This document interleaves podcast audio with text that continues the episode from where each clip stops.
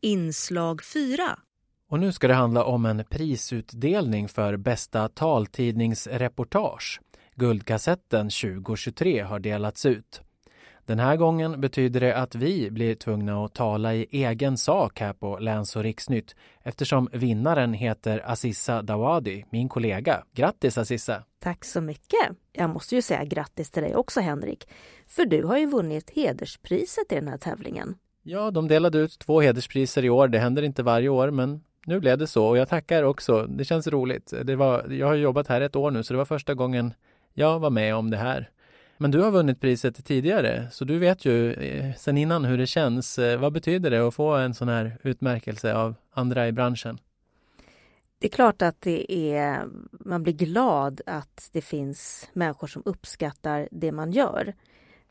Guldkassetten den delas ju ut årligen av Taltidningsproducenternas förening, TTF.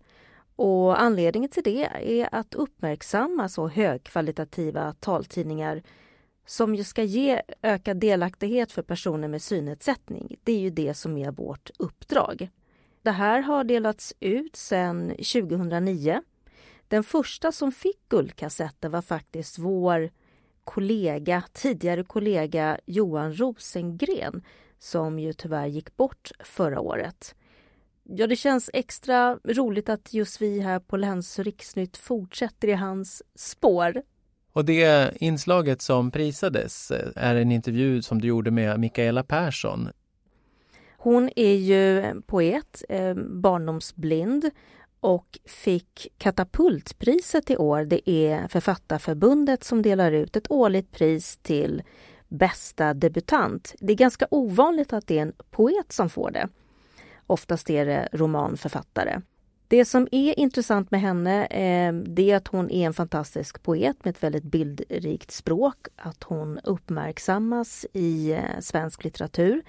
Men jag tror att de flesta som är seende inte tänker på att personer med synnedsättning och framförallt barndomsblinda som inte har upplevt färg ändå har en egen upplevelse av färg och i hennes fall har möjlighet att beskriva det. Det finns liksom inget patent som seende människor kan ha på vad är rött. Och ehm, så det tycker jag gör att ehm, det här reportaget är extra intressant. Jag lärde mig mycket och eh, eftersom jag är en poesiälskande människa så var det för mig personligen väldigt härligt att få möta henne kan berätta lite mer om själva priset också. Guldkassetten, det delas alltså ut varje år utav TTF då, Taltidningsproducenternas förening. Och juryn, den består av fyra personer. Ordförande är Stig Fredriksson, mångårig journalist och SVT-medarbetare, tidigare varit Washington-korrespondent. Eh, förutom honom är det bibliotekarie Elisabeth Persson som också är konstnär och initiativtagare till en konstskola för barn med synnedsättning i Vietnam.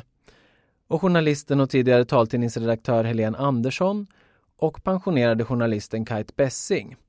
Elisabeth och Kite har en synnedsättning medan Stig och Helene är seende. Guldkassetten den får bland annat stöd av Synskadades riksförbund och det är en prissumma på 5 000 kronor för första pris. Vad ska du göra med pengarna Sissa? Har du tänkt på det? Ja, något jätte, jättetråkigt. Vinterskor. Nej, jag ska inte klaga på snön faktiskt. Okej, vinterdojor, lite, en middag och en parfym. Okej. Det här priset som, eh, den heter Guldkassetten. Det kan du väl berätta lite mer om. Varför heter den Guldkassetten? Ja, det är för att det faktiskt är en guldkassett. Det är en eh, guldram och innanför den så har man en, eh, ett papper där det står då guldkassetten och vilket år, vem det är som har fått det. Men sen är det faktiskt en fysisk kassett som man har i kassettbandspelare som de har sprayat i guldfärg. Jag undrar om dagens ungdom egentligen vet vad en kassett är. Och du Henrik Jansson, du fick hederspris i år för ditt reportage om Ida Östlund som älskar att vandra i fjällen. Och eh, på den här utdelningen så delades det ut två stycken hederspris i år. Ett också till Skånes taltidning. Grattis till det! Tack så mycket. Vi kommer höra det här inslaget från Skånes taltidning sen, senare i kommande nummer av Läns och riksnytt. Och det kan nog också bli en repris av inslaget med Ida. Det var väldigt inspirerande för mig att få höra hur hon planerar sin packning när hon ger sig ut. För jag själv är inte så där väldigt bra på ordning och struktur. Det känns kul förstås eh, ändå att någon annan hör det man gör och eh, ger uppskattning för det. Och folk som själva också jobbar med att producera eh, radio och taltidning. Jag vill också säga tack till ehm, er lyssnare. För eh, utan eh, er så är vi ingenting.